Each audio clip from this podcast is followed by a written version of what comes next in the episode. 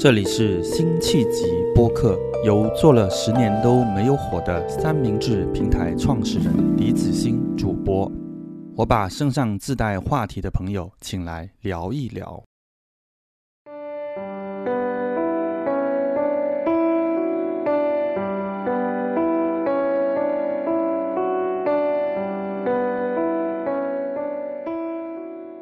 欢迎大家来到辛弃疾播客的新一期。本期呢，我邀请的是著名的作家韩松洛老师，他现在在甘肃兰州。那松洛给大家打个招呼吧。各位朋友，大家好。啊，我现在是在兰州跟李老师聊聊天儿。呃，希望大家喜欢我们聊的话题。我对我们今天想聊的话题应该是关于这个兰州，关于西北，关于乡土。大家听到这期的时候，应该在过年。啊，然后我觉得今年的过年特别的特殊啊，很多人可能不一定能够回到故乡。那故乡乡土啊，还有这些我们中国各个地方这些大地人文，还有我们的亲人啊，这些都是我们其实特非常感兴趣也非常挂念的。呃，所以我觉得，虽然我作为一个广东潮汕人，离这个兰州好像一个对角线十万八千里，但是我一直对西北就特别感兴趣。我也不知道为什么，就是可能我是精神西北人。然后我现在呃也也有吃很多这些西北的面食啊，吃烧烤，这些都是 我喜欢的。然后我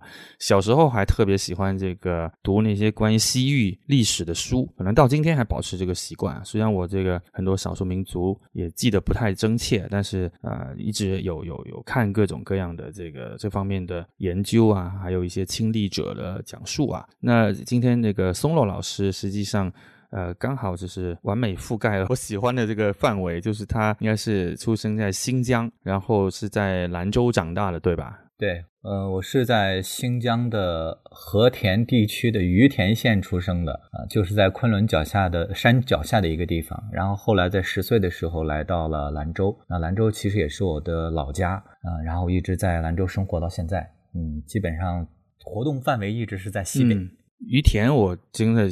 听起来就特别的神秘，因为刚刚说了，你看以前的这些西域的这些古书啊，那里应该是有一个国家的。呃，我注意到有一个小细节，虽然你在兰州这么久了，但你的微信签名档里边设地区设置，你还是设置了新疆和田，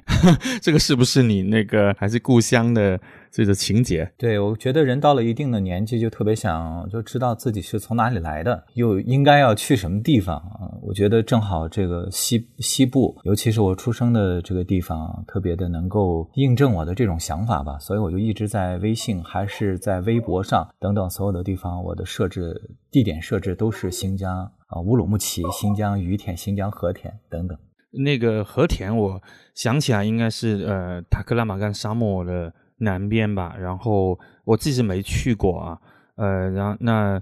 呃新疆我只是去过北边一些地方，然后我在想着这个沙漠里开出公路来啊，呃，非常不容易，也非常的神秘，然后特别是南疆，我又更加陌生了。你能跟我呃描述一下，比如说你小时候的那个，你还记得十岁以前有一些记忆吗？在那里生活的一些记忆吗？啊，十岁以前的这个记忆反而是非常清晰的。清晰到什么地步呢？就有一些这个时间地点我都记得非常的清楚。可能大家想象中的新疆都是一个非常荒凉、非常荒芜的地方啊。那其实新疆的这个绿洲呃，往往不是这样的。就是环沙漠的这些绿洲都是非常美丽的地方，尤其是南疆啊，气候是比较的湿润的。像我们生活的和田地区，呃，是一个非常美的一个绿洲。像我出生的地方，呃，于田那个地方。在上个世纪，还有很多呃几万亩的胡杨林，还有芦苇荡，还有大片大片的湖泊，然后还有草原、有森林等等，就是是一个地貌非常多样、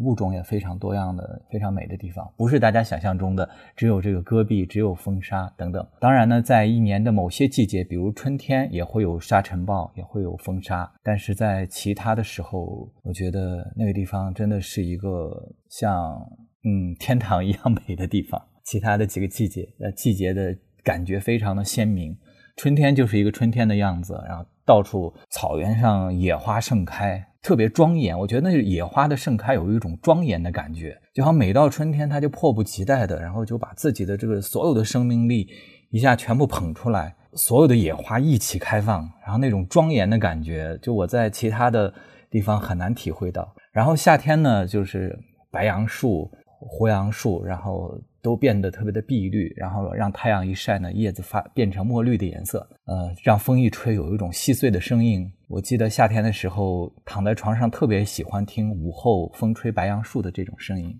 而且呢，家家户户就是在南疆，家家户户呢都是有河的，就是不管是在房前还是屋后，肯定有一条小河穿过去。有的呢是自然的河流，有的是人工开凿的。总之呢，就是呃家里要有河，这是一个就是新疆，尤其是南疆的一个必备的一个因素。大家觉得这是一个居家必须要有的一个元素，家里要有河，要有水。然后到了秋天呢，就是到处都是金黄。瓜果也都开始上市了，在新疆真是吃到了世界上最好吃的水果，还有各种各样的蔬菜啊，味道都非常的浓郁，到现在都忘不了那个味道。当然，我也很难分得清，那是因为就是一个我作为一个孩子，就是刚刚认识这个世界，第一次吃到的味道，觉得它特别浓郁呢，还是真的它有那么浓郁？这个已经无从辨别了，就是不知道。到底是不是这样了？但是，总之，它在我记忆中真的是世界上最美呃最美好的一种食物。冬天呢，就是新疆呢就会被大雪覆盖，到现在还是这样。有的时候呢会到零下二十几度、三十度，然后呢雪会到膝盖这么厚，到处一片这个苍茫，就四季非常的鲜明，非常的美。哇，我刚刚听到这个家家又有河，这个真的是颠覆我们对新疆的想象啊！我就觉得这个特别的美，特别的。你你你这个文学家的语言，这个描绘起来真的让人特别向往。然后，但是我我其实能能够大概能感受到，因为我去那个博斯腾湖，我当时想，哇，这个新疆这个地方都能够这么大，像海一样的这个大湖啊。所以，其实世界上的很多的地方，它跟我们的有时候的这些刻板印象，它真的不一样。然后，每个地方的这种乡土的这种细微的地方，细微的这些褶皱啊，只有那个当地人真的是才能够呃了解的，就就最清楚了。你那你后来有没有再就是回去你的呃故乡再去看呢？呃，对我们是一九五六年，就是我们整个的家族是一九五六年搬到于田县的，然后在那儿生活了三十多年，然后在一九八五年开始就陆陆续续的迁回内地，迁回甘肃兰州，因为这是我们老家所在的地方，然后就是我们整个家庭的大概呃十几口人吧，陆陆续续都迁回来了。然后从那以后，我就再也没有回过新疆。倒也不是没有机会，其实中间有大把的机会。而且呢，甘肃离新疆还是相对是比较近的，比起上海就是东边这些城市和新疆的距离比起来，那是要近很多的。但是我始终没有回去过。我觉得有一种奇怪的感觉，就是特别的恐惧，好像还不只是近乡情怯这么简单，就好像有一种。凶手特别害怕回到这个凶案现场的感觉啊，总是觉得好像到那儿去以后就进了另外一个平行宇宙，就把你对呃生活的一些既定的印象，甚至一些既定的这个脉络会给击穿一样，会有这样一种恐惧。一直到二零一一年啊，二零一一年，我因为上海新外星的唱片组织的一个采风活动，才又一次的回到了新疆。回到新疆，当时呢。去的地方呢，不是和田，也不是于田，是库车。我们在那儿，呃，库车在那边呃，玩了大概有十十来天吧，然后呢，就回到了，呃，又回到了家。从那以后，我好像这个这个界限就打开了，这个戒备也就打开了。就从那以后回去过新疆很多次，但是到现在为止，我还是没有回去过和田，还是很恐惧。哇，这这种这种感觉对我来说是。好像既能理解又难以想象啊！就是说，对我来说，我可能还是会很想回去看一下这个以前的这个乡土。其实，我觉得，嗯，怎么说呢？就对我来说，我现在我的家乡潮汕嘛，那。我的父母因为还生活在那里，然后我这边其实交通从上海过去没那么呃困难，所以就还是蛮经常回去的，甚至在家乡组织一些活动啊什么的。但是跟你有一个类似的，我的另外一个这种故乡嘛，就是你父辈迁徙过去的一个地方，呃，是在海南海南省的这个东方县。这个东方县呢，实际上在海南的最西边，所以还蛮好玩的。它在海南的最西边，它叫东方县，可能是那个来自于这个北部湾的东部。所以他取了这个名字，但这个地方最大的其实来历是因为马化腾是在那里度过了童年和少年啊，所以所以呃，我的父母呢是在那里去那个做农场里边的这个知青下乡，呃，他们在那边呢就是。生下我两个姐姐，那我自己是在那边怀上，但是我回到我的故乡才出生的。我就从小呢，我就是一直这个听我爸妈说海南的故事，因为他们肯定是茶余饭后很很想回忆自己当年他们在那待度了十十年，度过了十年的这样的一个记忆嘛。那我就在想，那一个地方究竟是什么样，什么样子？直到了这个也是二零一七年。就是这个三十八年以后，那我带他们就这回去了。实际上我看到那个农场的那些，我觉得跟我想象肯定是有点不一样了。比如说他们一直在种的那个橡胶树、橡胶树林，在我看来是没有那么的呃，就是魁梧的，没有那么雄壮的那种大片的那个。其实那个橡胶树那口径，在我看来还还还是比较细的。然后他们的那个林场的房子当跟当年有点不一样，但是整个的这个这个那那种环境啊，其实跟你想象的不一样。我觉得这样，我想这种呢，可能其实就跟你这个可能。能找到一点点的类似，就是说你从小常年这个形成的一些东西，究竟要不要去最终用一个实地的去去印证一下啊？对你来说，你还是一个在那生活过、经历过。对我来说，我是娘胎里，我都没 没有经历过，但是我就是好像跟我父母的这种描述去进行一个现实无情的 这么一个印证。那对你来说，你是因为有个很原来很美好的一个东西，可能你不舍得去打破，对不对？嗯，对。而且我觉得。有一个特别关键的因素，就是我觉得空间这个东西，只有既有时间的因素，也有地理的因素，还有一个心理的因素。我们生活在新疆的时候，就是它带给我们的那种心理感觉是不一样的，就是是一个过去时代的，就是综合了时间、地理，然后心理各种因素的一个新疆。对。然后这么几十年过去以后，它不管是在时间上，还是在地理上，还是在心理上，都。发生了特别大的变化，我就很很怕去面对这件事情，就是他在这个心理空间上的改变。呃，在那以后，其实离开新疆以后，我其因为我们一直生活在西北，我就很多次的到过就当年的新疆很相似的地方，比方说河西，比方像敦煌的一些地方，就和新疆的南部很相似，就是地地理地貌。甚至空气的味道都很像，就每次到这种地方，我都会，就是当时心里就会咯噔一下。就我们本地的一个话说，叫心里像被驴踹了一脚，特别生动啊。像是被像被驴踹了一脚，就这个这句话确实确实很生动，就是啊驴踹人那种凶猛，那种猝不及防。嗯嗯嗯嗯，我每次到了这种和新疆很像的地方啊，都会有这种感觉，马上会呆立当场，就有有一会儿就会很难受，就是一段回不去的时间，回不去的地点，尤其是回不去的一个心理空间，嗯。就带给我的这种撞击。后来呢，在二零一一年，我跟着这个上海新外星，嗯，他们的采风团去库车的时候，头几天我们活动的范围呢，都是在库车的新城。新城的这个建设还有这个规划，都和内地的很多城市很像了。这呃，这个不管是呃公路的修建，还是路两边的这个建筑，什么都很像了。所以我当时呃没有给我那么大的冲击。结果有一天，他们给了我一天的自由活动时间。然后我那天呢就跑去老城了，就是库车有一个新城，有一个老城，然后老城呢和这个新城呢中间隔着一个商业街，然后我们就从商业街的一个门洞子。穿过去的一瞬间，真的特别有象征的感觉，就是从那个老城和新城中间的一个商业街的一个门洞穿过去以后，就进了老城。然后穿过那个门洞的一瞬间，前面就是一个特别古老的一个面貌，就是和我八十年代的和田于田非常相似的一个面貌，很老的街道，一个很破的一个桥，嗯，然后桥上还有人骑，就是驾着驾着驴车在那慢悠悠的走着，然后味道也立刻不一样了，空气中还有这种马粪啊、牛粪的味道。两边的这个商铺里卖的东西呢，都是那种就是大家日常会用的东西，而且呢还有小商贩在路边摆着，就是摆着很小的一块这个嗯毛巾，然后呢上面摆着几个水果在那儿卖啊。就是新疆人经常说呢，这都是他们喜欢做生意，但是有的人没有本钱，那就做世界上最小的生意。世界上最小的生意是什么呢？就是小小的一块纸板或者小小的一块方巾。啊，上面摆着自家的一些呃农副土特产啊，在在那儿卖，呃一些水果或者几把葱什么的。当时这个场景就一下在我眼前就复原了，就穿过一个门洞以后，我当时的感觉就是像被驴踹了一脚。嗯嗯嗯，对对，我我能感受到这种其实。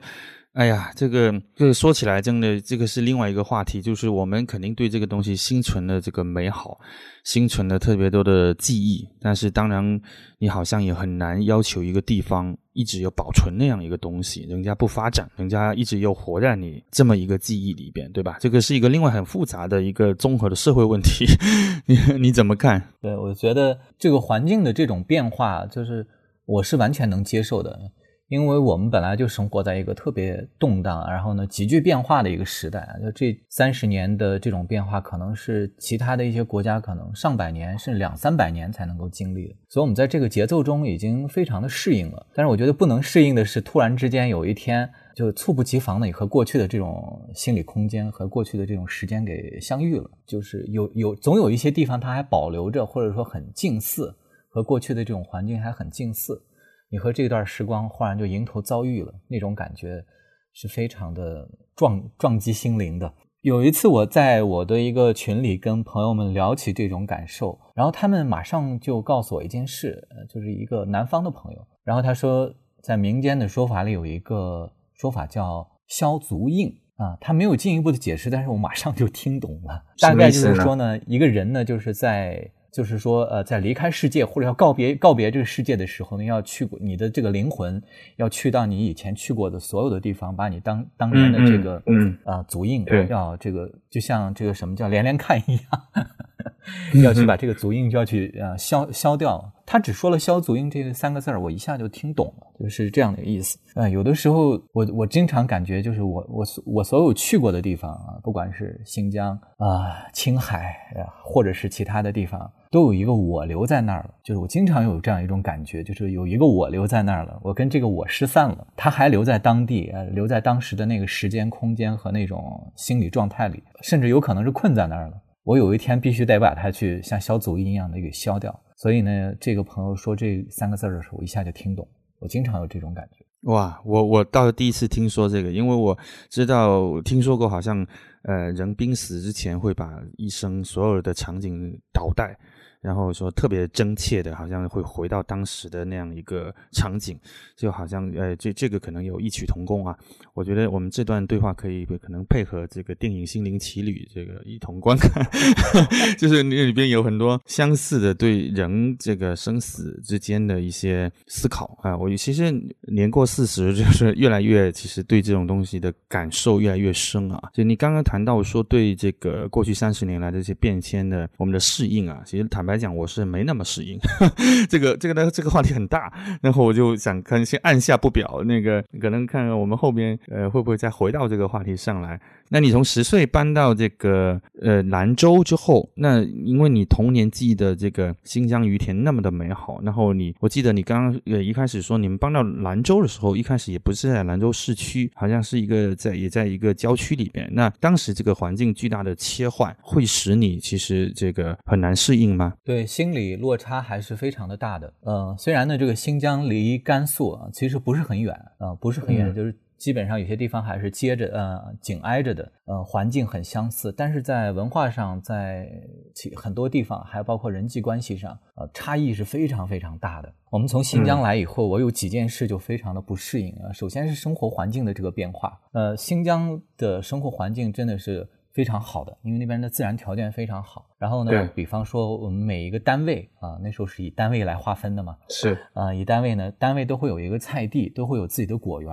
然后呢，呃，所有的这个生活的 用品都是由单位来来来承担的，会发洗澡票，会发电影票，还有有的时候会有舞会票。然后下班以后呢，呃，这个菜园和果园就打开了，就单位的职工呢就到菜园和果园就自己去摘。水果自己去摘菜，就你想吃什么菜，那自己去菜园摘好了，然后呢，给你开放半个小时到一个小时，摘完了以后各自带着你摘的菜，现摘的菜回家去做饭啊，就过着这样的这种生活。就是，然后到了周末呢，大家呢就去附近的沙漠里头，有时候去打猎，有的时候去果园里头这个摘水果。或者野餐啊，基本上是这样的一种生活。有的时候去钓鱼，因为跟前有很多的湖和水库，都是这样的一个生活环境。到了内地以后，我们生活那个地方就非常非常的荒凉，就是一个呃缺水少电的一个小村子，嗯生活环境的这种变化就非常大。另外一个就是新疆和内地比起来，就是在这种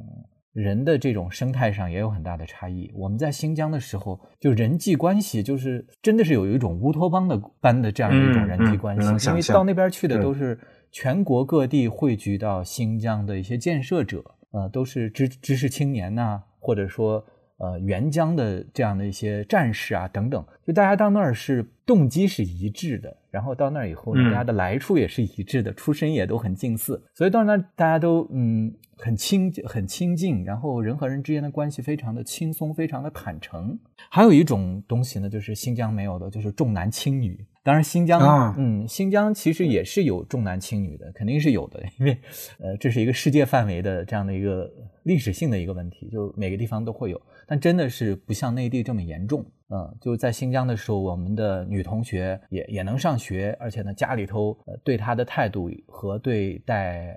就是哥哥或者弟弟的差差别不是会很大，不会很大，就是女孩的这种处境什么的不会很大。但到内地以后，我就发现这这个男女有别，男女有别，真的是，呃，不管是社会还是家庭对女孩的这种态度，呃，都是很不一样的，非常不一样。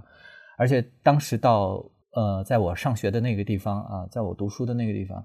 就我们生活的那个小镇子上，还有一件事让我特别的震惊。这个这个事儿呢，前段时间微博上还特别讨论过一阵子，就是弃婴。嗯嗯。然后呢，生下来，比方女孩或者有残疾的小孩呢，就不要了，直接呢把他去扔到荒野里啊，扔到荒野里或者溺死，或者是呢就在山上找个洞把它就给埋掉。这是这是我在新疆闻所未闻的未闻的事情。然后呢，到这儿就发现这样。然后呢，我们那时候上学的读书的那个中学，就是距距离镇子还很远，是在山脚下。我们的同学就经常有一个，哎呀，叫娱乐很残酷，但是当时大家真的是把这个事当娱乐来做的，就是在山上去找死娃娃。为什么为什么这样找出来他们会觉得有娱乐感呢？呃，因为小孩的本性里头是有一种。很少有一种 道德约束和这种什么文文化的约束的，它有一种就人生而有之的那种残忍吧，可能刺激是吧？觉得这样找到一个就是觉得很刺激，这样。漫山遍野的去找那种被扔掉的这个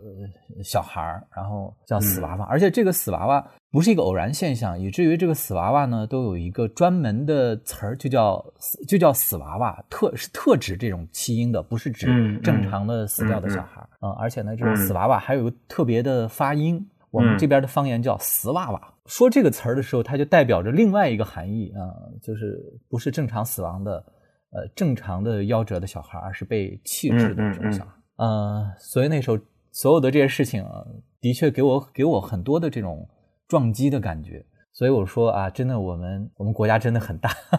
相距的这么近的两个省份、两个地方啊，就是文化差异、人的这种方方面面的差异都非常的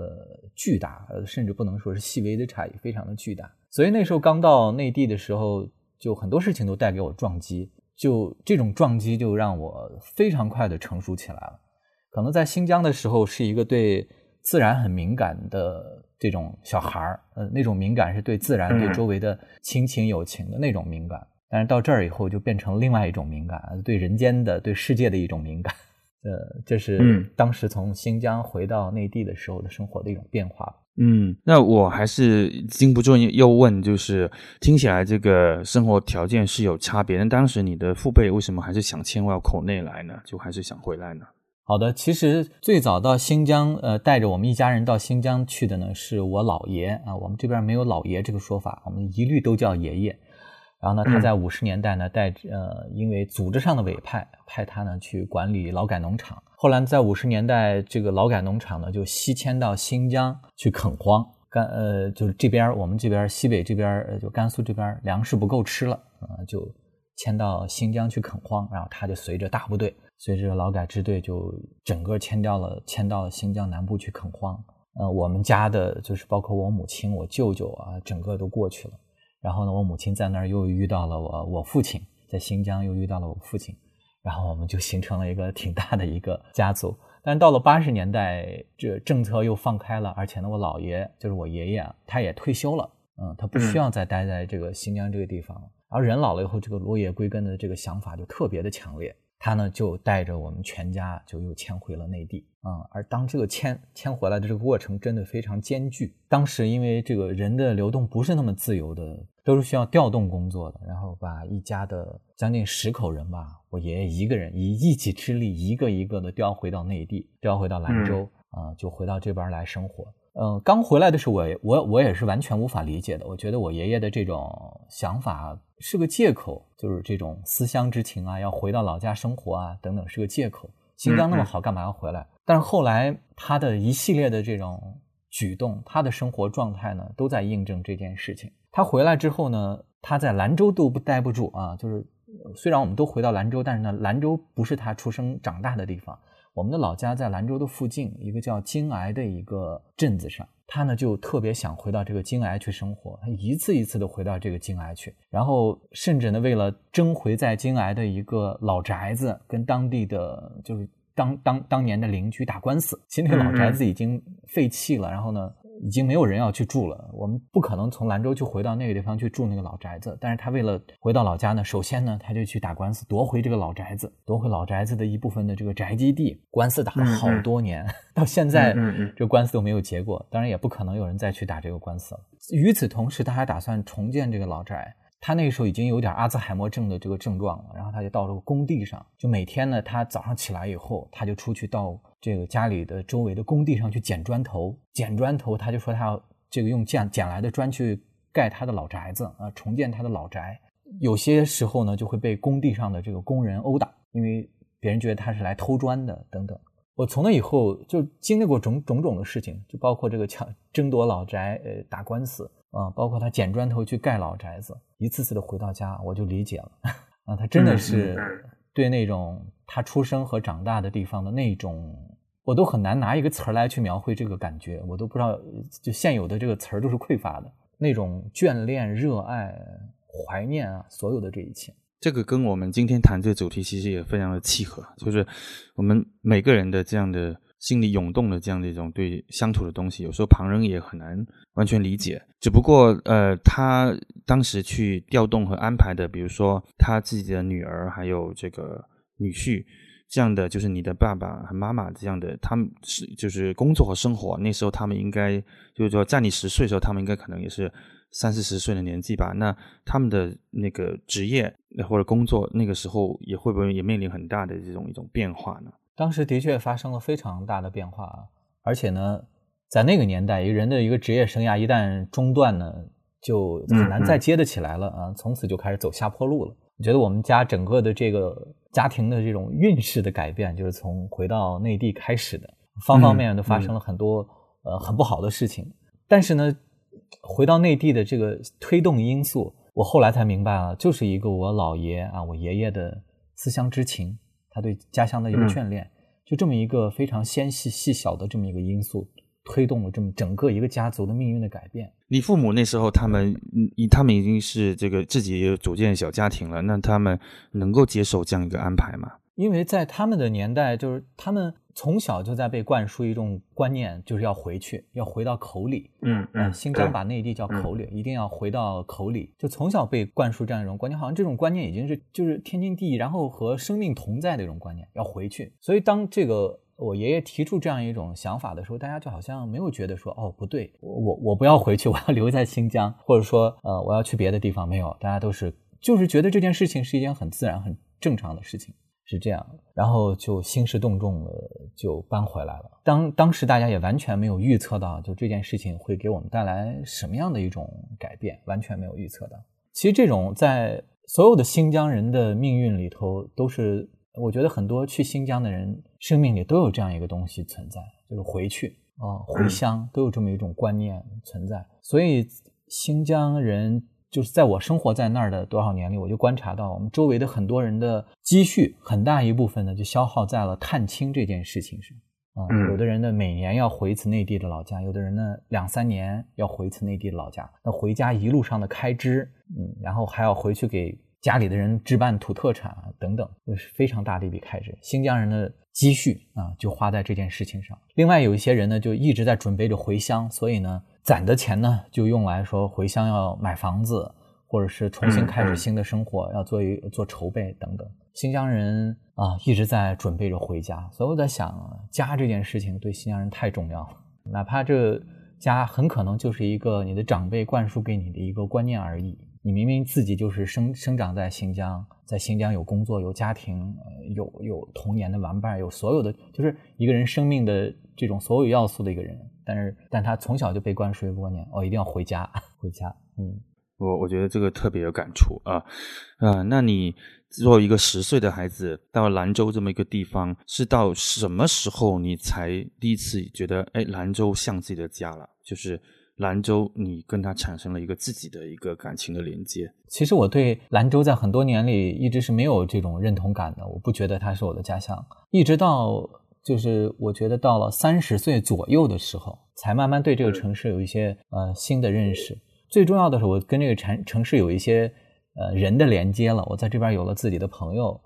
有了自己喜欢的人等等，慢慢的就跟这个城市有一种连接了啊，就慢慢的开始。接受这个城市，接受这个城市是我新的家乡，而且呢，因为经过从新疆到兰州的这样一种动荡以后呢，就不喜欢新的动荡了，就索性把兰州就彻底的接受，就觉得它是我的故乡。那在整个青少年期，甚至在二十岁、呃二十多岁的这样的一个时间段里边，你对兰州是一种什么样的一种感觉呢？在这段时间里，因为没有别的城市作为比较，我真的觉得兰州是一个特别。特别嗯斑驳的地方，特别的怎么说呢？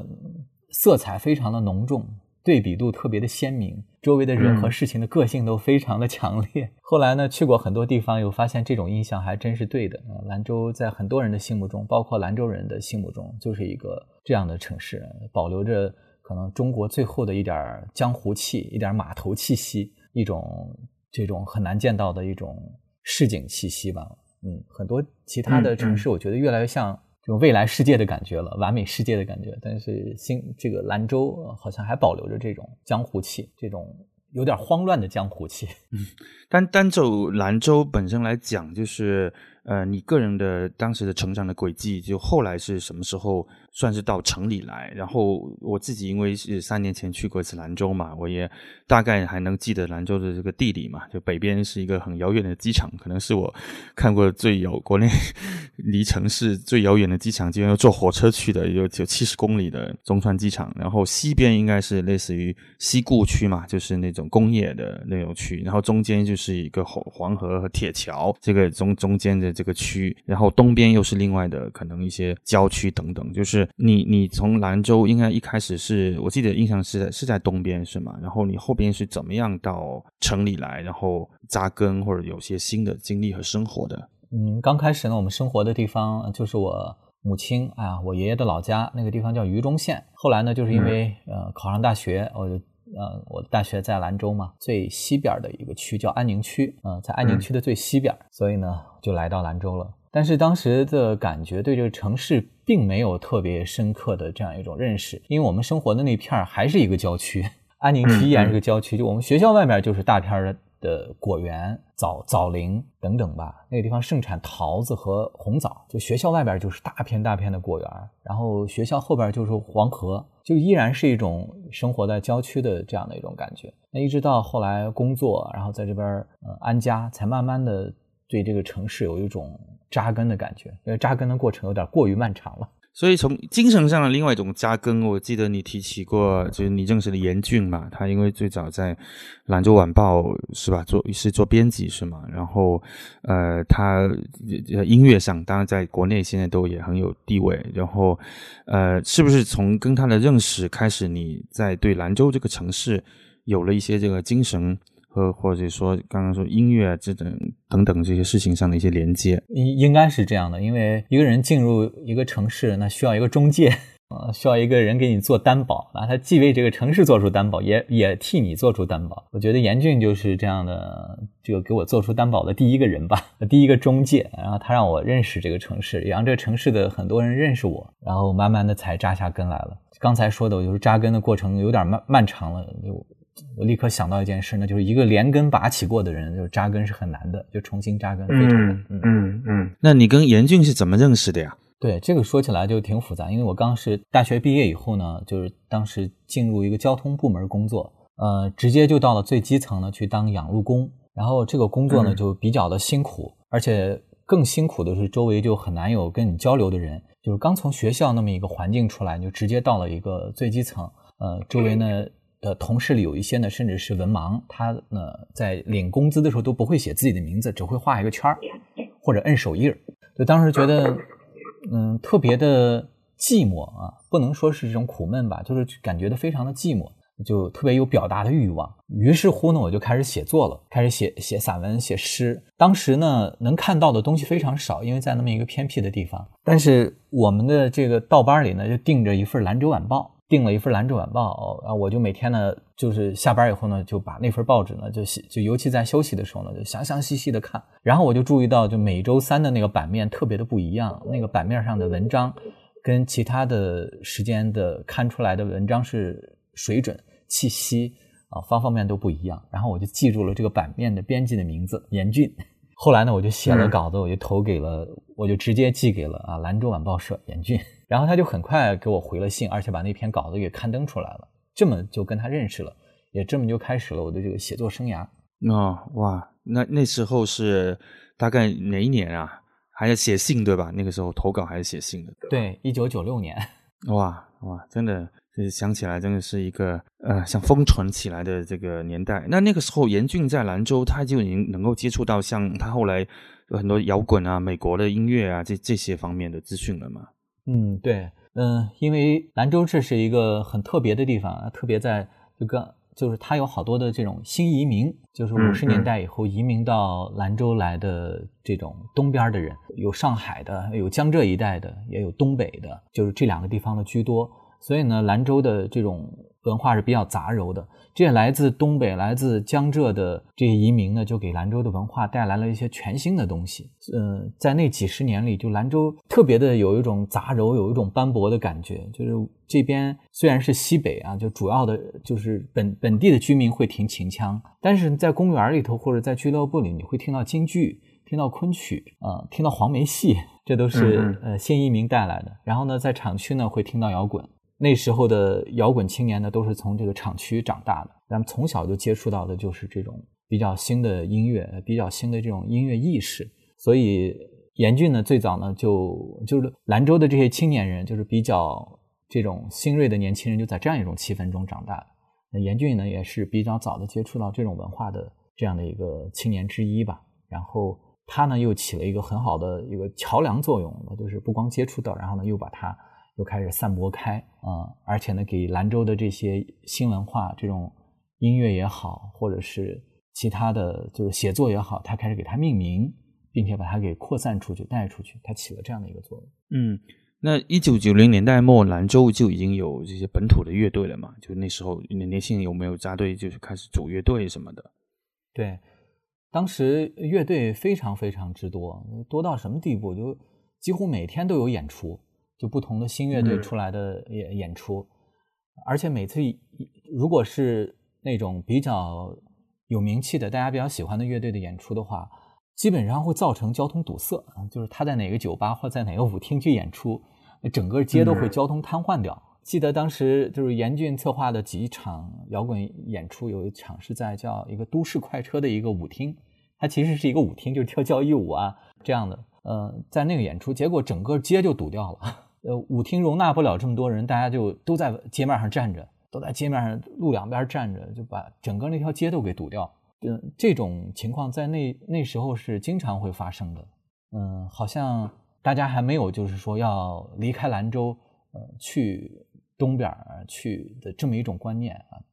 被这种文嗯本乡本土的这种文化给滋养着，嗯，很自然的接受他们的滋养。所以他们呃创作的一些音乐都是原创为主吗？还是那时候乐队也有一些翻唱啊等等？就那个时候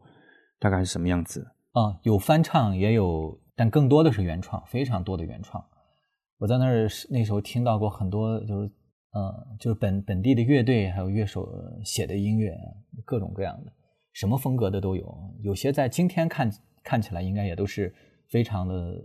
走在前端的，我觉得兰州有一种特别燥的这种气氛啊，就是大家到晚上之后，好像就用荷尔蒙的躁动，然后去音乐啊，去酒吧啊，就这这种躁，其实，在现在尤其东部很多城市啊，其实越来越消失了。就是呃，当然我们整个八九十年代东部可能有点躁的，就还有 disco 舞厅的这种基因，或者说有有原来残留的一些工厂啊、单位还会组织这种舞会啊。那这种随着市场经济之后呢，就人的行为不那么统一一致之后，它就被分散掉了。但兰州呢，是怎么样会能够保持住这种？虽然刚刚说呃酒吧等等一些舞厅，它也是一个市场化运营，但是集体这种氛围为什么还能够呃这么的保存下来？到今天我都觉得还是比别的地方在浓厚啊。就像我上次你你带我去那个魁酒吧之类等等这些地方啊，你有没有想过分析过这个原因呢？嗯，这个我大致想过。我觉得像东边沿海的城市的这些人，他们其实他们的生活里头有更多的这种要去做的事情啊，包括去挣钱，去呃去做各种各样的经营。那要做这些事情呢，生活必须要很有规律。那你要遵守一个就社会给你定出来的明规则或者潜规则，包括作息上的规律，包括这种人际关系的规律等等。但是我们这边，我觉得，嗯，有一点不一样的就是这种可能性非常的少。嗯，它本来呢，从地理上来讲呢，它就是一个比较旱的地方啊，呃，方方面面的这个资源比较少，就是每年可能，而且因为天气比较冷，有那么几个月呢，就处于一种冬闲的状态，就什么也做不了。旅游业什么都都停歇了，大家都待在家。就是从从农耕的传统上来讲，它就它有这样一种心理节奏，就是觉得我再怎么蹦跶，也只有这么点事可做了。那我索性不要去蹦跶了。就是大家都是这样的。而且呢，从现在来说，毕竟就是上呃，它的经济没有东边的城市这么发达，就提供给年轻人也好，或者是商人也好，它的可能性也是比较少的。就大家就反而就不就很少去遵从那种商业社会的那种规则，就必须，对我必须得怎么样的去生活，必须得去怎样的去运作，因为即便是这样生活了，即便运作了，能得到的机会和资源还是很少的。所以我们觉得，呃，西部的一些城市，那尤其像我们甘肃啊，像兰州，大家的生活还是比较的散漫的，比较散漫的，没有那么的制式化，没有那么的。有有规则有规矩这样的，所以到了沿海的一些城市，我我就我的最鲜明的感触啊，不管是北上广啊深都一样，就九点以后街上很难见到人，尤其北京，因为大家第二天都要很早出去上班啊，通勤，而且呢这个就过程非常的艰苦，都睡得很早啊，早早就回家了，跟家人独处的时间就已经很少了，不可能去社交。所以在这些大城市，九点以后真的街上没有人。我有时候晚上出去觉得荒惑，很荒惑，很惶 恐。但兰州不一样，兰州经常是夜里两三点，街上人声鼎沸。我也不知道这些人都哪里来，他们在做什么。但就是这样一种状况啊。我想那是因为大家觉得，反正我怎么蹦跶也不可能有太多的可能性，那我就生活的随心所欲一点好了。其实这个是当代生活里边，其实。蛮好的一种节奏，我不是说两三点就好的节奏，而是一种呃用力的生活吧，或者说你你刚刚说农耕社会里边，其实农耕社会里面它一一定有狂欢节的仪式啊，它它得有一个祭祀和狂欢，对吧？但是好像这个在在东边，好像这些东西界限都模糊了，人人们日复一日在重复了一些不知道是什么样的一个工作劳作等等，就是。其实这个事说起来还蛮感慨，就是说它每个地方的人文条件也好，自然条件也好，它其实造成了一个一个的飞地。那这个飞地里边的呃具体的东西，其实是只有经历过人才知道的。我有时候还是蛮。羡慕一种有些得天独厚造成的这种得天独厚，不是我们显见的看起来啊什么条件特别优渥的那种，而是像那种格局、那种环境、时代造成的一些东西。所以兰州是一个，确实是国内这么多地方我去了之后只只去过一次啊，然后还特别有印象的一个一个地方，包括。呃，同样那那里的牛肉面，对吧？因为因为去过兰州，你肯定不能说拉面了，就就 属于常识的错误。然后，在我上次写那篇文章里面，还是好像犯了一个错误，因为我说，呃，那个牛肉面里边有葱花，然后后来很多人都说这个是蒜苗，是吧？不是葱花，是吧？就这里边有一个特别，这个牛肉面对兰州人特别有特别神圣的一个一些工序或者一些仪式感吧。然后，呃，我我觉得作为一个外地人去感受和经历一下也。也也蛮有意思的，就就这这点上，呃，你有什么可以还跟我们再再再阐述一下牛肉面在在兰州人中间的地位吗？呃，牛肉面在兰州人的生活中非常的重要。那首先，它就是生活的一个程序吧，深入骨髓的一个程序。早上必须得是一碗牛肉面开场，而且它对于很多就是生嗯贫贫困的人来说，也是一个呃非常重要的食物，因为它拉平了就是有钱人和没钱人之间的这种差距，大家都去吃牛肉面啊，而且牛肉面就就是那个价格，就就像大家都穿牛仔裤一样，就拉平了这个中间的这个差距。还是统一定价是吧？我听说这个市里能够指导价，就是不能让你这个收的太贵。而且到了牛肉面馆呢，就牛肉面馆的格局都是那都是那个样子，就大家就觉得哦，在这个地方我实现了一种方方面面的平等啊，心理上的、财富上的等等的平等。所以就是牛肉面对兰州人是非常重要的，对所有人非常重要。尤其兰州人这个牛肉面呢，也是兰州打出去的一张打到全国的一张名片，所以兰州人对他非常的看重，所以他就会不厌其烦的告诉你，这个兰州牛肉面叫牛肉面，不叫牛肉拉面。甚至呢，我我可以举几个例子，就是我们当我们当年就是有机场的餐厅，有一个呃，就我们的机场刚刚开始有比较多的这种客流的时候的九十年代，反正机场的这个菜都是比较贵的嘛，呃，机场餐厅当时我记得。当时公布出来的数据说，他们的一一盘炒土豆丝是二十六块钱，这个被人忽略了。但是他们的牛肉面一碗是十五块钱，立刻就引起了兰州人的这个公愤。兰州人可以接受一碗土豆一一盘土豆丝二十六，但是绝对不能接受一个。牛肉面是十五块钱，在九十年代，当时报纸上面就连篇累牍的讨论这件事情。后来把这个餐厅硬是摁回去了，就物价局就上门去执法。那时候市区多少钱一一碗？那时候就两两块钱、三块钱吧，把这个价格硬是给摁回去了，就说明这个牛肉面甚至是兰州人的一种尺度啊，就文化上的，甚至包括这个金钱上的一个尺度。他用用牛肉面来衡量一切。我到外地去呢，也都会。比方待的时间久了，我也会找找当地有没有牛肉面啊，去吃一碗。嗯，我我是一七年去的，那时候还是七块钱一碗。然后写了文章之后，下面评论说啊，我看着牛肉面从四块五涨到了七块一碗，但七块我在一七年其实还是很便宜的了。但但是就是说，像你说的这样一种。类似于像麦当劳或者汉堡包的这种呃定价体系啊，我觉得挺有意思的。然后，而且当时给我一个特别大的印象是，我原来我认为这个呃兰州人吃牛肉面都特别的粗豪，都好像得这个都是那种二指宽什么的。我没想到去到那最这个 popular 的应该是毛细，就是其实都大多人吃的还挺细的，还是二细啊？我不知道。这然后我比我想象的，哎，其实这个应该是这。这种豪爽中带着细腻的这种感觉啊，是吗？最最吃的最多是哪种哪种呃宽度的牛肉面？嗯，吃最多的还是二细和细的啊，细的就是细是介于呃毛细中间的一种。吃毛细有的时候会被人看不起，觉得没有男子太细了。嗯嗯，但是即使二细也也挺也不宽呀，在我看来，我以为想象都是得那种很宽的那种。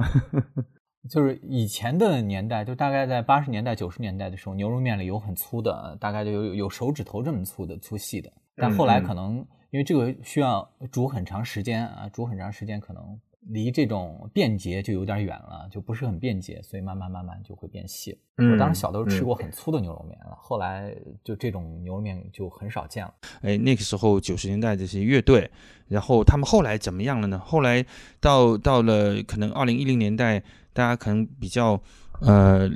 了解的，就像低苦爱的乐队啊等等，但其他很多乐队其实在外地还是没出名。你这个呃，你你现象你是有什么观察吗？对，因为我是感觉，因为像我们西部这边还是缺少一个话语优势，不管是写作也好，音乐也好，还有或者其他做艺术的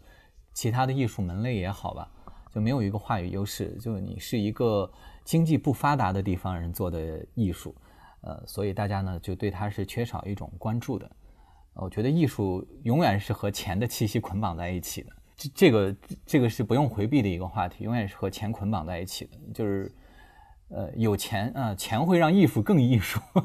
那我们这边缺少这样一种话话语优势，而且呢，从兰州出去的，不管是媒体人也好，或者其他艺术家也好呢，在外地呢也缺少这样一种声势，就很难把更多的本地的艺术家呃介绍给。外呃介绍给外地的这种乐迷也好或者什么也好，我觉得是有这么一个原因在里边，而且另外一个也是一种，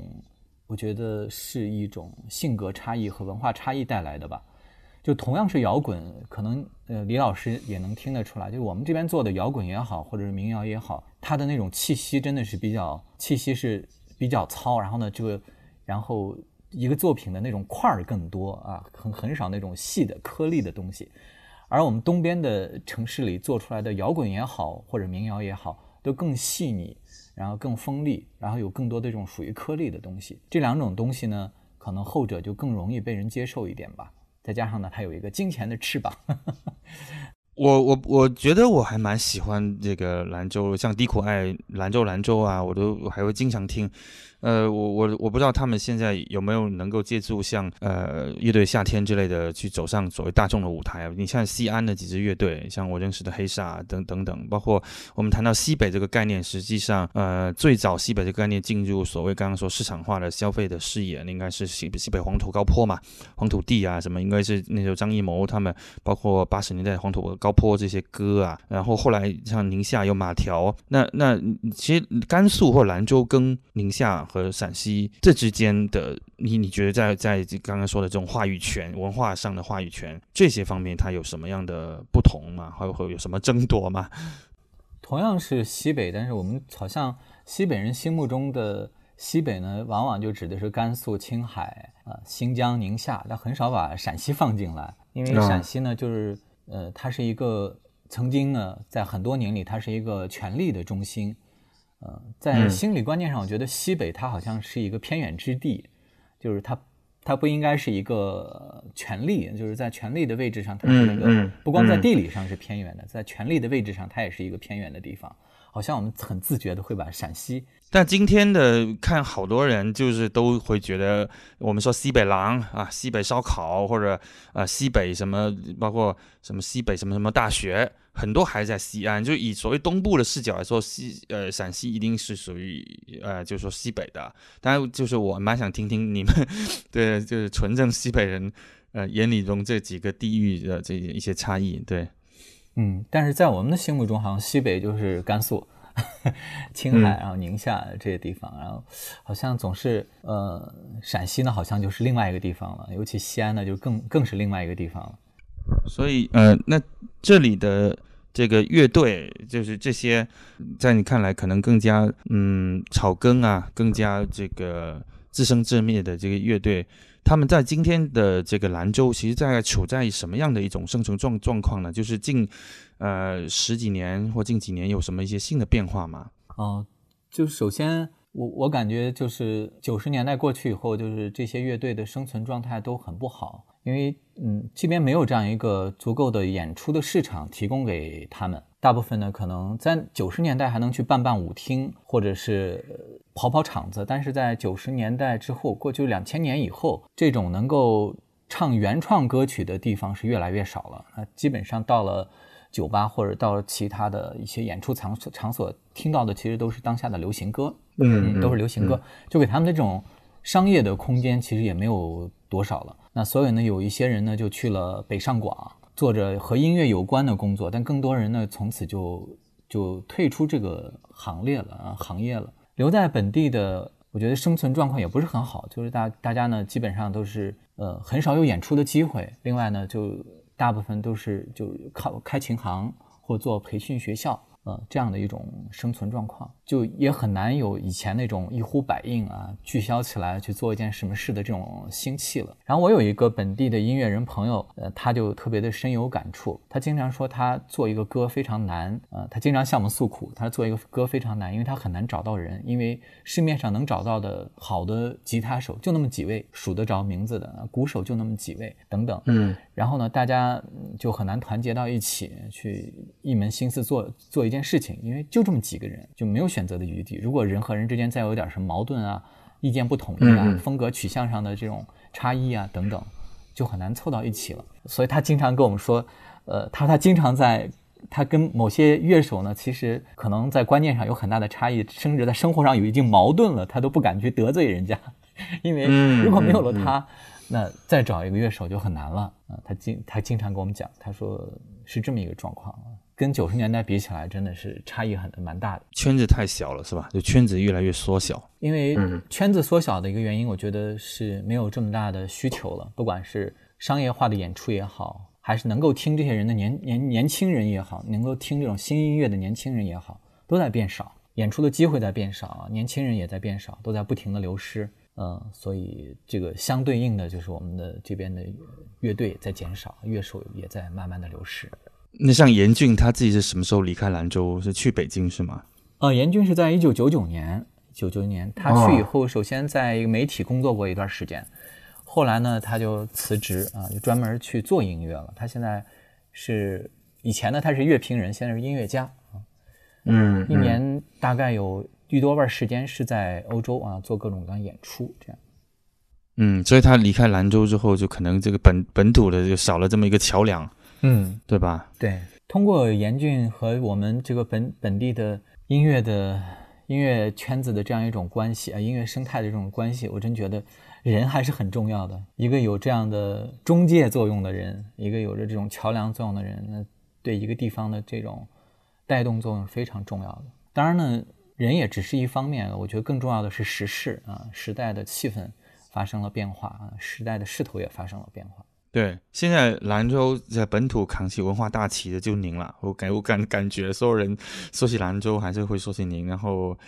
还还有就是你你也在本地组织很多活动嘛，是吧？就是我觉得还是您的坚守在那里还是很有意义的。哦，没有，我我我是一个。嗯，特别的，我没有社交恐惧，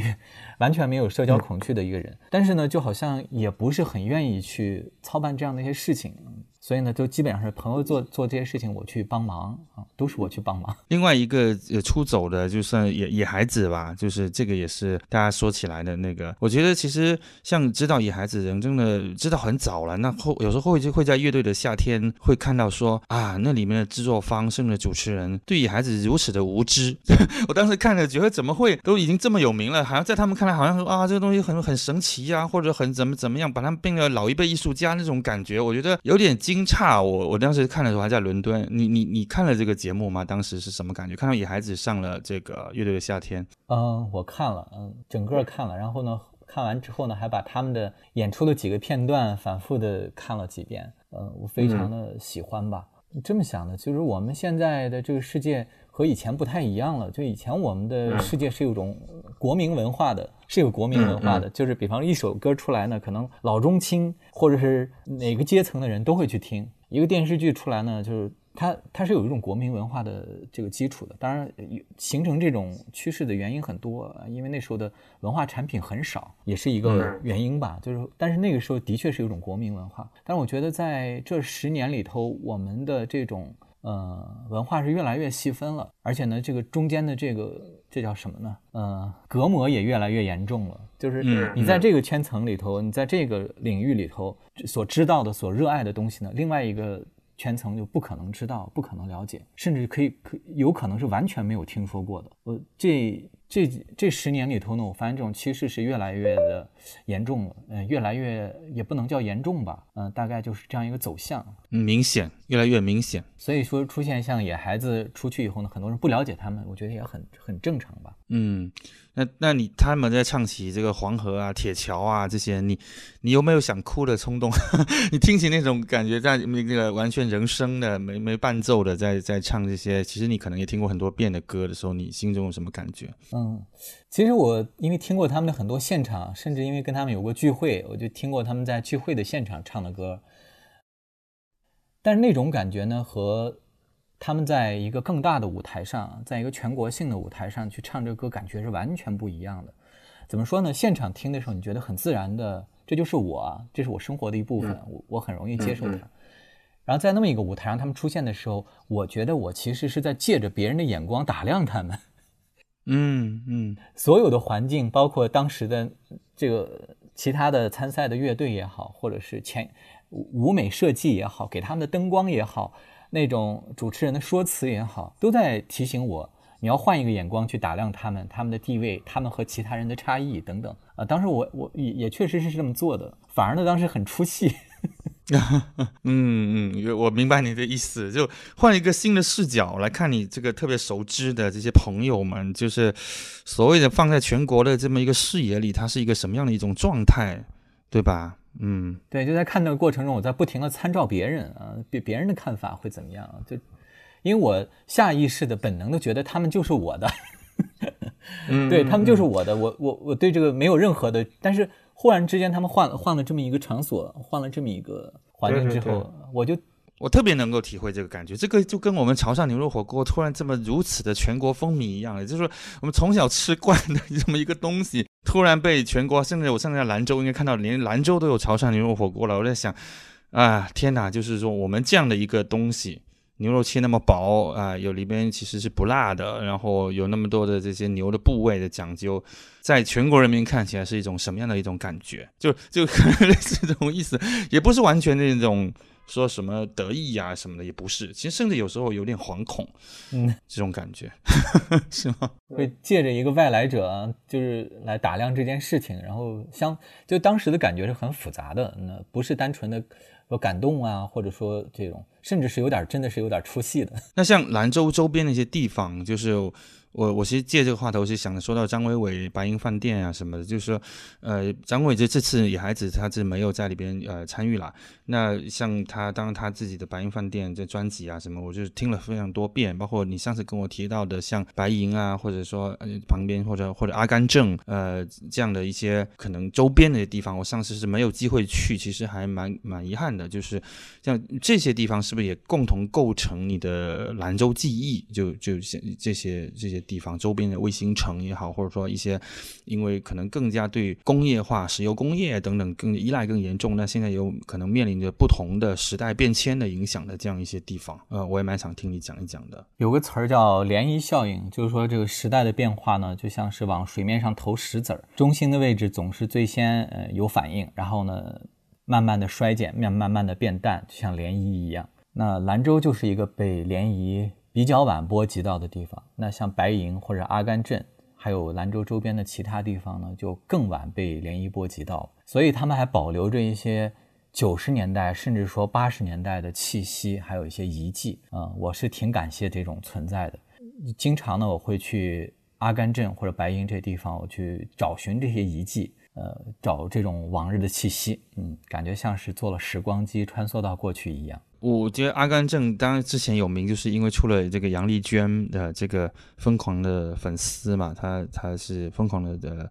这追逐这个刘德华。那我在想，就是香港的港台的文化在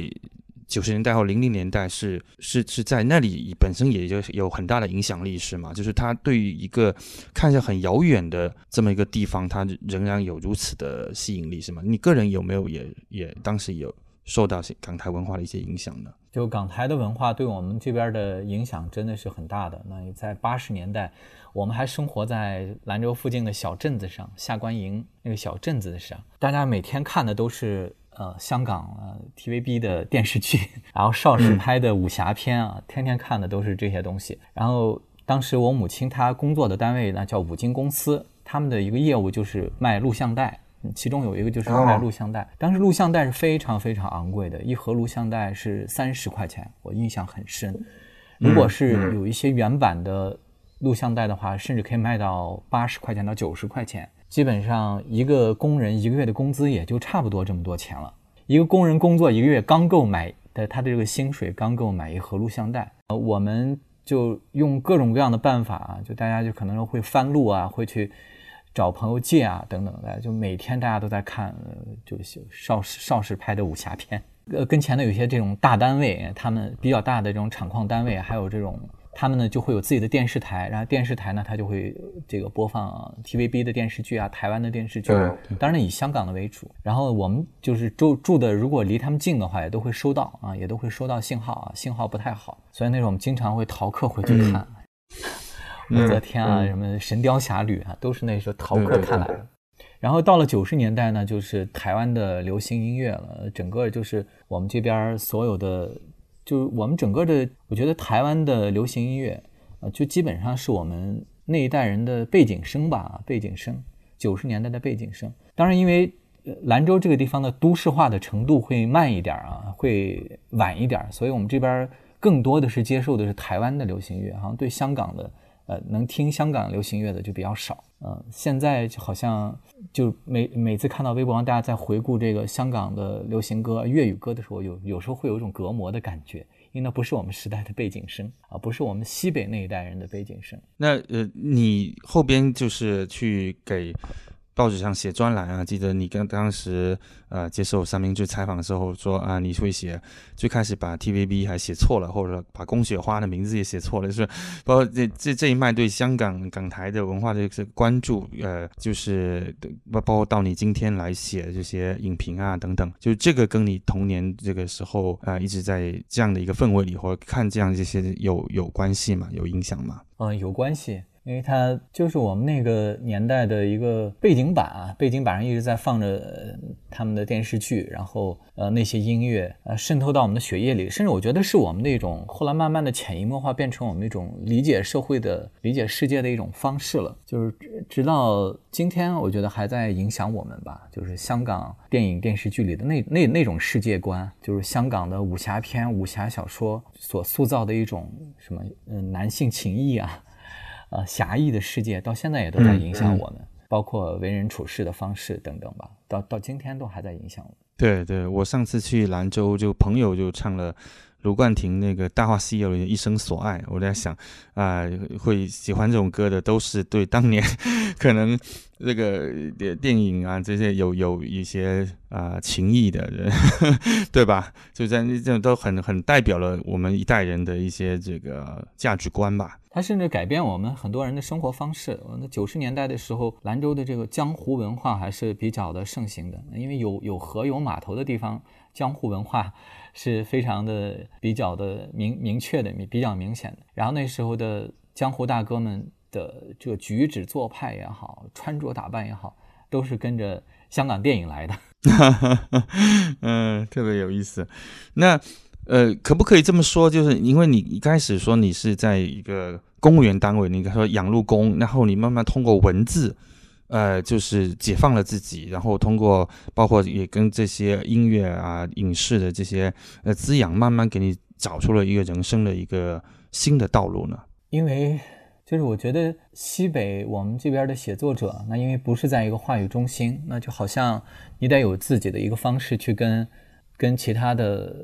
写作者，或者跟跟其他的跟平台、跟媒介呢去发生一种达成一种共识吧。这种共识。反而不是我们本乡本土的东西，因为在那个时候，像你本乡本土的东西没有那样一种话语地地位，也很难得到一种认可。那我们的共同话语是什么呢？恰恰就是第三第三方，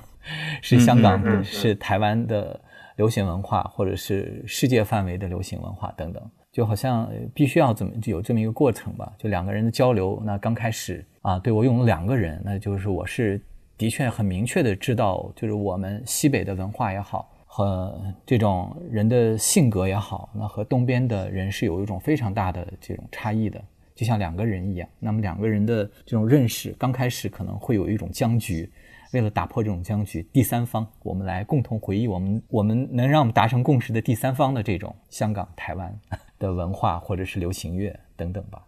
嗯，那等你是什么时候意识到自己开始受到全国范围的关注？你出了书，或者你的写的专栏、接的专栏越来越多，就就大概什么时候你开始意识到自己其实人还在西北，但你通过你的笔能够走出这么一片地域。其实，嗯，好像没有一直没有明确的感感受到这一点啊。直到有一天，我看到有一个有一个朋友他在呃，好像是《新京报》吧，《新京报》做了一个年底的读书盘点啊，读书盘点还是网络文化的盘点，我忘了，大概在二零零九年还是二零一零年。他们用了一个标题挺夸张的，说叫“你不可能躲开韩松洛”。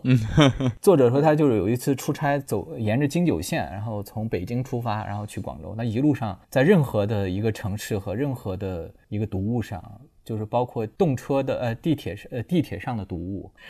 包括高铁上的读物，包括飞机上的读物上，他都能看到我的专栏。所以呢，他得出这样一个结论：啊，你不可能躲过韩松洛。哦，那时候我才明，好像才有这样一种感觉，我好像呃。被人接受了，被人接受了啊！通过这这样一种方式，但是呢，这种接受我也是不是很满足的，因为好像它不是我凭借我最愿意拿出来的一些东西，而是通过第三方，嗯，第三方的这种话语转介啊，就是这样 被人接受了。那你最想呃，就是自己的表达那些东西是什么？是写小说吗？还是什么题材？我想，不管是小说也好，还是其他类型的这种写作，那我想的不要再经过这种第三方的这种媒介了啊，就是不要经过经过第三方的这样一个题材，就对我不要再去写什么香港的明星、香港的流行乐或者台湾的这种呃流行文化等等，不需要这样第三方了，而是需要我们本乡本土，是我个人的经历、个人的体验等等就能够被接受。那我我希望是这样。现在这个时候应该也到了。我觉得这个这个时候也到了，然后，当然，我觉得呃，过去在从二零零零年代到一零年代的这种媒体的专栏文化，那还是其实是对一个人有很大的帮助，他养成了可能很好的一种训练。或者说那时候交稿的各种 deadline 啊，这些使人的这种效率，包括你也在应该是一二年吧，被 GQ 评为年度的专栏作家，就是那个专栏的这个时代，今天可能看起来有点过去了，因为媒体整整体都衰落了。就是你对这种专栏的这种时代，你现在想起来还有什么样的一种感觉？专栏的时代，就是当时身在其中的时候。呃，我开始写媒体稿子的时候，其实已经是这个媒体的黄金时代已经快要过去了。我只不过就赶了一个尾声而已。当时呢，就有很多的就老编辑和老作者、老朋友，他们就经常感慨说啊，媒体的黄金时代应该是怎么样怎么样。呃，当时觉得我只是赶了一个尾巴，但在今天看来，我所我所在的依然是一个黄金时代，哪怕是一个黄金时代的呃尾声。当时觉得，嗯，那种写作就是媒体写作。就是给我带来一种啊集体的认同感，集体认同感。因为写作是一个非常孤独的事情，那尤其是这种个人体验的这种写作，有的时候呢，如果对方跟你不是在一个频率上，那肯定是接受不到这个频率的。你所描绘那种细微的情感体验，所生活场景，别人是接受不到的。但是这个媒体写作，它是一种寻求最大公约数的写作，啊，它就让我跟很多人达成了一种共振吧。一种频率的一致啊，这件事情在很长的时间是让我觉得非常振奋的，非常振奋的。尽管它是用了这样一种形式，我记得有一天，那是在二零一三年吧，有一次我们去参加这个湖南卫视的一个活动，湖南卫视的活动应该是《快乐男声》，《快乐男声》，嗯，然后去看了他们现场的一个比赛，看完看到中间的时候，突然爆出一个特别大的新闻，就是王菲离婚了。当时就在场的所有的娱记，嗯，所有的就是专栏作家，同时退场了。嗯，大家马上就意识到这件事情比现在正在发生的我们在场正在听的这个事情是一个更大的新闻，然后大家退场，立刻就在外边的就到这个场馆外边的这个花坛上啊，车上，呃，坐在座位上，打开电脑开始写东西了，就开始。就联系记者啊，有的就开始当场开始写稿子了。哎，当时的那种感觉就很有意思。当时那种感觉，就尽管是借了一个呃娱乐新闻啊的这样一种形式，但是你还是能够跟他们感觉到一种频率上的共振。就是尽管也是通过第三方来实现这件事的，还是一种共振。嗯，但是我就渐渐的对这种共振有点不满不满足了。嗯，就随着这种媒体的这种黄金时代这种过去，这种不满足就越来越明显了。那所以你现在专栏算呃比以前减少了是吗？就写的少了吗？啊，当年在就专栏写作最顶峰的时候，最我同时写过五十五个专栏，呃最多的时候，嗯，但是那种兴奋劲儿啊，那种心力就很快过去了，就想的需要一些更深沉的表达。真的，这这个数字蛮夸张的。然后，应该那个时候写专栏应该能写出好几套房子啊！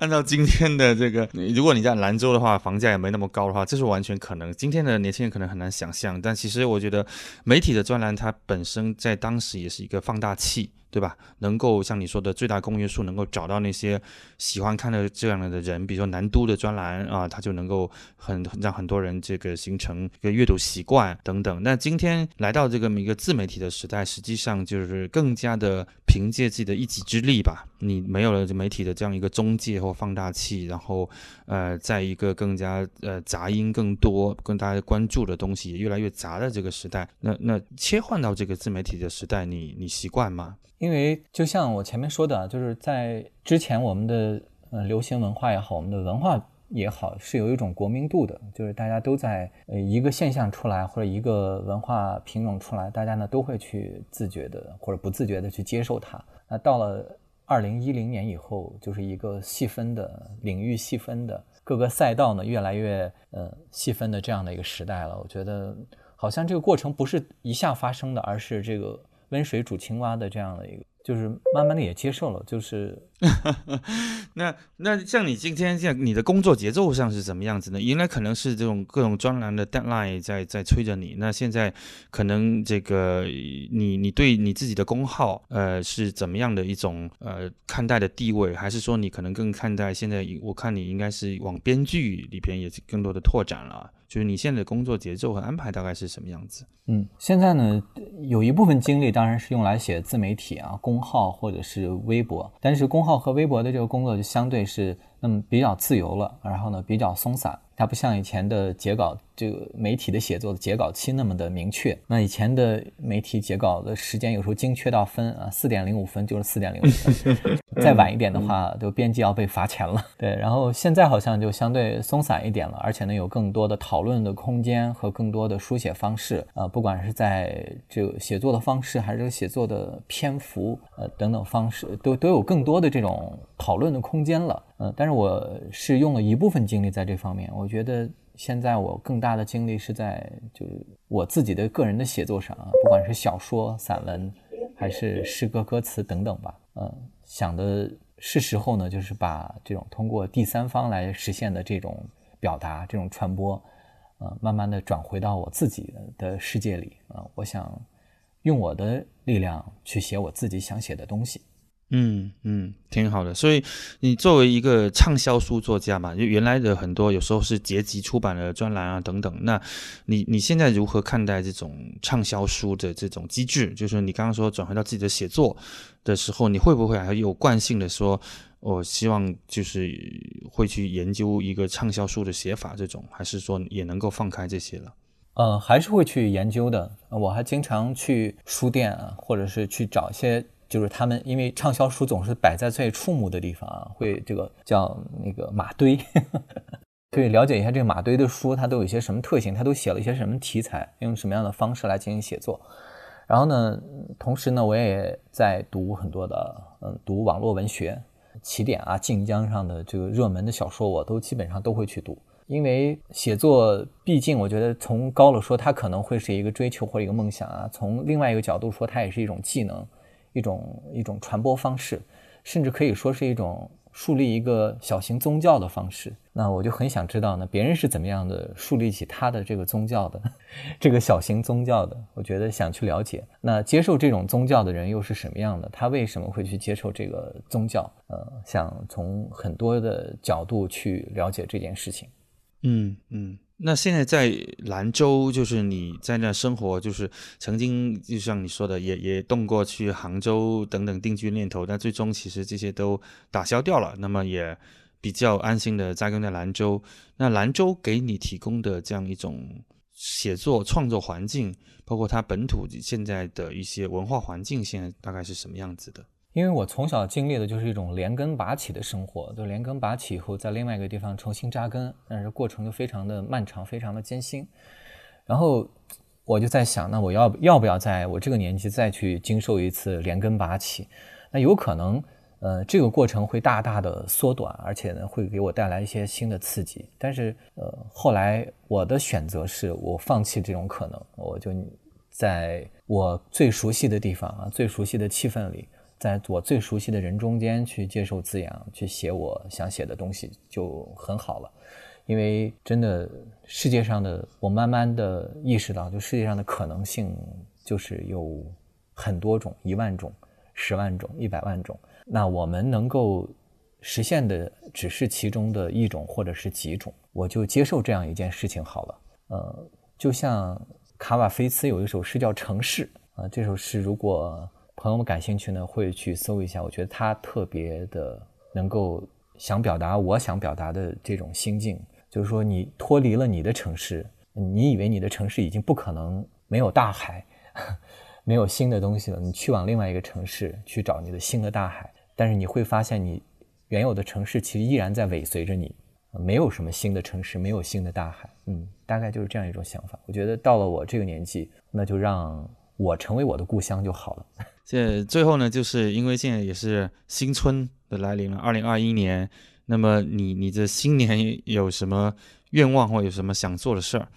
那新新年里要做的事情还是一样的，我还是要继续进行写作。那这一年可能会把更多的重心用在小说和散文的写作上。那目前有一些题目，呃，已经开始动工了。那有一些已经完成了，可能陆续跟会跟大家见面。比如，呃，三月份会同时有两本书。一本书呢叫《故事是世界的解药》，这本书呢是一个解读小说的一本书，会跟大家见面。然后呢，稍微晚一点会有一本书叫《敦煌人间四季》，是一本写敦煌的呃散文。里边呢，我的文字大概有五六万字，然后更多的部分呢是徐静明老师的手工书的这种创意产品。是一个手工书和我的文字结合的产品，然后再晚一点可能就会我的小说集。这本小说集名字叫我父亲的奇想之屋，是三个和父亲有关的故事。嗯，大概目前能够确定的这些，然后正在进行的还有一些，就陆续跟大家见面吧。哇，对，非常的高产，还是保持了你特别高产的习惯，所以我也呃特别的期待。那呃，我们今天的这个播客就先到这里吧。呃，那谢谢松洛老师，谢谢大家，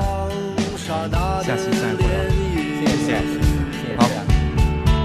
千里之外的高楼上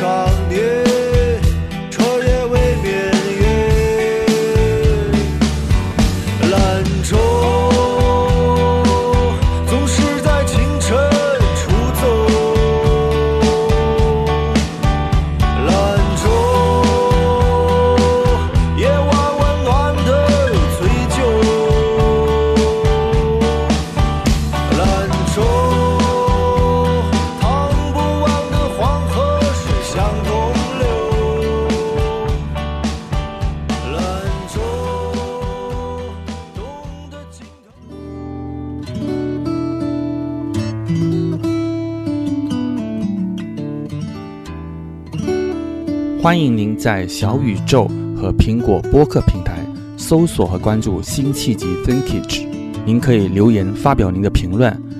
我还有一个个人公号叫做故事公园，也邀请您关注。同样也请大家关注三明治这个我创办了十年的写作平台。谢谢大家，我们下期再见。